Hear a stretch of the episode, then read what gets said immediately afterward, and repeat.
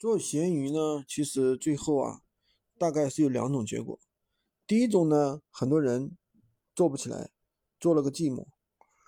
所谓的做不起来是什么呢？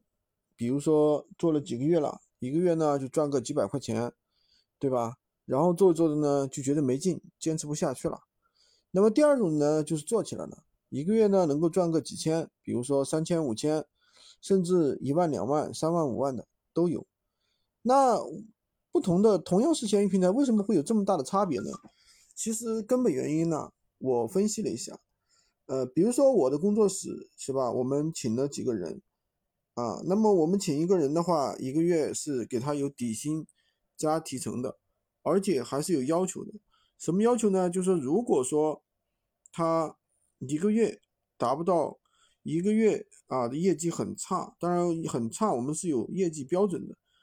做不到，达不到这个标准，那么就会被开掉，对吧？比如说，我们要求每天是最少一单，对吧？一天的营业额最少是，比如说是两千块，那么做不到，那么我们就可能被被开掉了，对吧？甚至呢，我们有一些是不拿底薪的，那不用我们开，他自己就走掉了。所以说，这是一种什么呢？这是一种心态的一个不同。什么不同呢？到底？因为大部分人其实做闲鱼呢。都是抱着一种可有可无的心态。什么叫可有可无呢？就是说我能做起来当然最好，对吧？那么我做不起来嘛，也就算了，就无所谓了。做不起来也没关系，是不是？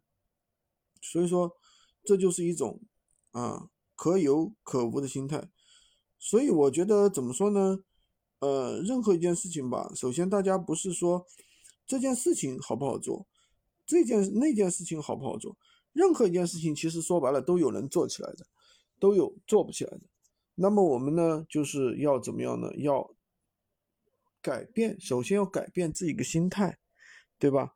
你想在这件事情上一个月赚多少？两千还是五千，对吧？还是两百？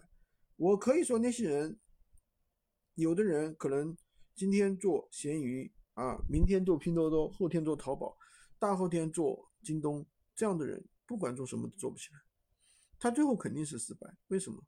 因为他本身都要抱着可有可无这件事情，我捣鼓两天啊，做不起来算了，对吧？其实哪怕你每天一件事情只用一个小时，那你也要坚持，对吧？有可能是坚持一个月，坚持两个月，对吧？因为你毕竟时间很少啊，你不能说我捣鼓两下，哎，做不起来，我放弃吧，我还进场打螺丝吧，这样的心态真的是要不得。